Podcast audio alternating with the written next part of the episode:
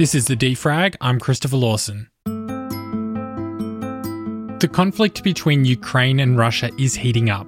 Russian President Vladimir Putin has ordered so called peacekeeping troops to enter the country in two regions next to the Russian border that he's declared independent of Ukraine.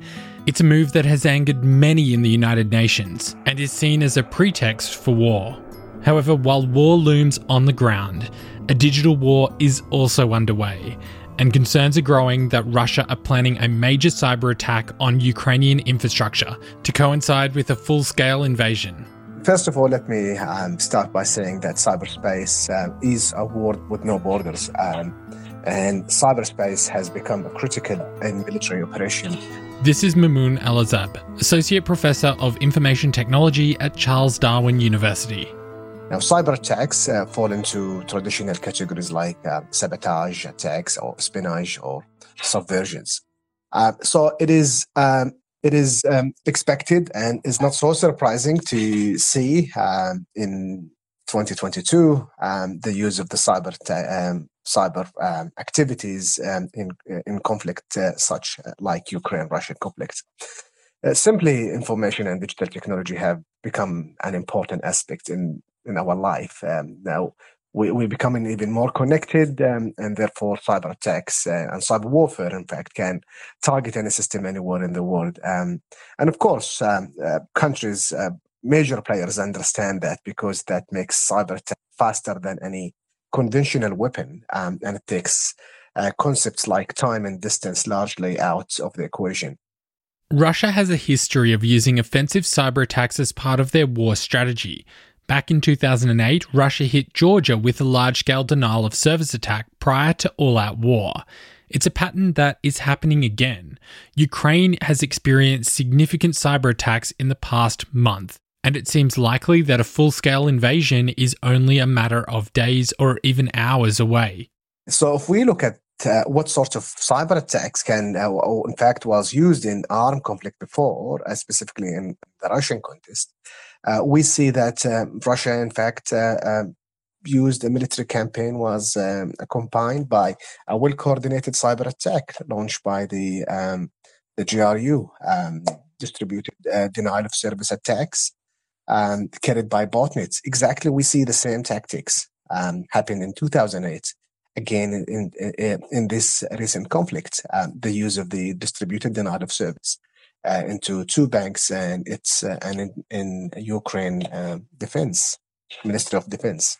Right. So we're seeing some we're seeing some commonalities uh, in what's happening right now in Ukraine to what Russia has uh, perpetrated in the past. Absolutely, and yes, absolutely. And again, um, that that started in 2008, but that was not the only um, cyber activities carried by the Russian. In fact, um, uh, Russian government um, used even more advanced uh, tactics and cyber um, offensive operations um, in um, um in, two, in December 2015 and December um, 2016 um, against Ukraine, uh, and but that was targeted more uh, of uh, critical infrastructure, uh, like targeted um, SCADA network uh, through hijacked virtual private network, and of course they will send commands to disable their power uh, power systems. Officials in Kiev say there is a massive cyber hack which has hit the government websites in Ukraine. Among those affected are the websites of Ukraine's Ministry of Foreign Affairs and the country's Security and Defense Council.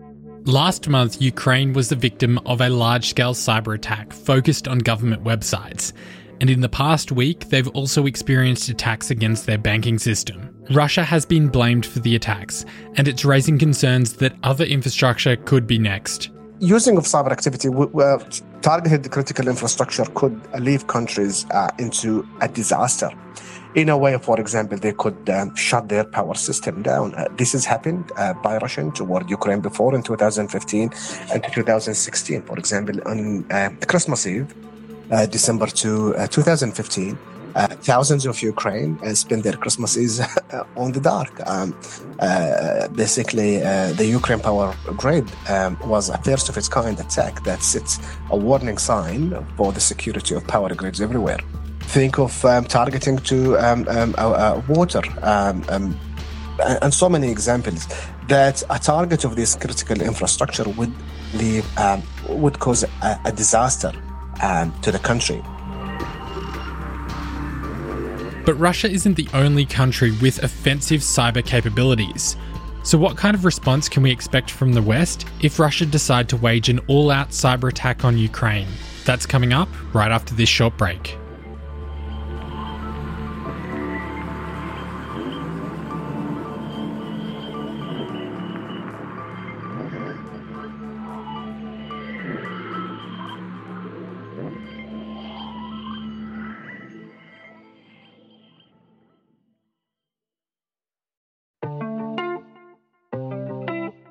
If you're enjoying this episode of The Defrag and you want to support the work that we're doing, head on over to our website, thedefrag.com, and become a Defrag member. You can get an ad free version of the podcast, a sticker pack, a regular newsletter, and discounts to our merch. Plus, there's a number of other perks depending on your membership level. Becoming a member is really the best way to support the show. It empowers us to produce independent journalism and gives you the best of the podcast without all the noise. So head on over to our website, thedefrag.com, and become a member today.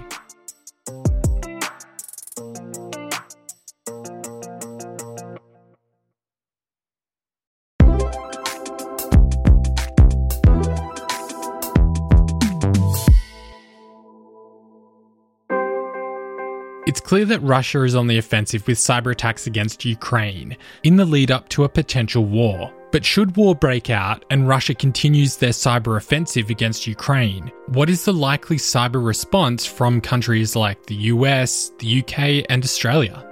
If we look at the um, the attribution to Russia malicious cyber activities against Ukraine by the the joint media release by um, uh, uh, Minister Peter Dutton and um, Minister Karen, uh, on the 20th of February, uh, they did mention basically, specifically this, that Australia will basically uh, continue to provide uh, cybersecurity assistance to the Ukrainian government. And this is uh, including, for example, um, cyber policy dialogue and further cybersecurity training for Ukraine officials. Now, in terms of uh, um, the use of, of, of Australian cyber offensive operations to, toward Russia has not been specifically used, but the US, the UK, and Australia had it clearly and publicly said they will provide cybersecurity assistance. And the details of that is unclear if they will be using their cyber security um, offensive operation targeted Russia, but they did mention in the media release they will be providing a training assistance to the Ukraine officials given everything that that we've sort of discussed, um, you know, cyber attacks. It sounds like you see cyber attacks as just a common part of war in the digital age. Is is that the case? Absolutely. I would say cyber is, is a weapon. So it's it's it's it is no doubt it's a weapon, and the cause of that weapon is is, is would be no less than any uh, nuclear weapon. Um, uh, the damage, um, the impact that the cyber weapon would could cause is is severe and is not any less than any conventional weapon. Uh, we need to recognize uh, uh, the impact um, of cyber and the importance of cybersecurity out there. What's really um, like in this case between Russia and Ukraine, the cyberspace did not change the relationship between Ukraine and Russia. Um, uh, so, uh, did not change the relationship between force and conflict, but require a new thinking of the uh, continuous sequence between war and peace. Um, now, it is important to consider the underlying conflict between nation and the utility of cyber to influence a favorable outcome who's winning, who's losing.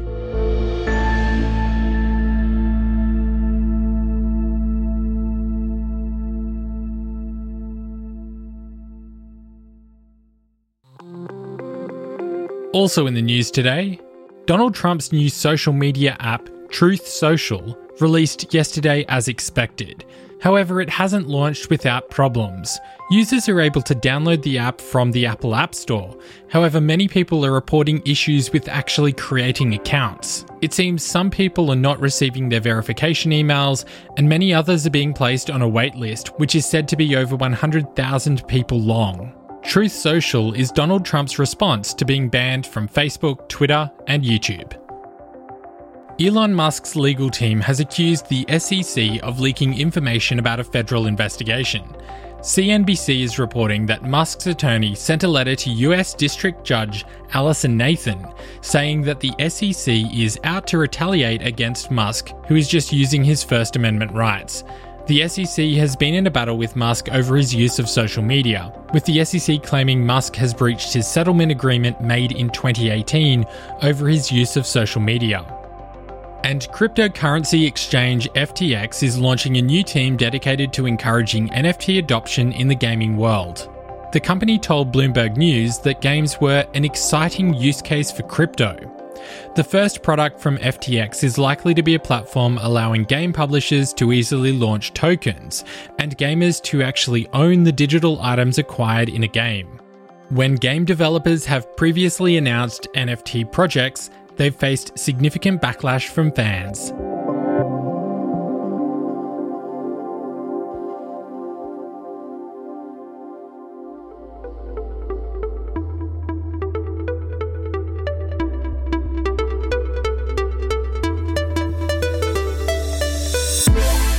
Defrag is a production of Lawson Media. The show today was produced and hosted by me, Christopher Lawson. James Parkinson is one of our producers. And if you love what we're doing here with the Defrag, then sign up to our free newsletter. I'll put a link in the episode description, or you can head over to our website, thedefrag.com. That's all we have for today. I'll be back with more tomorrow.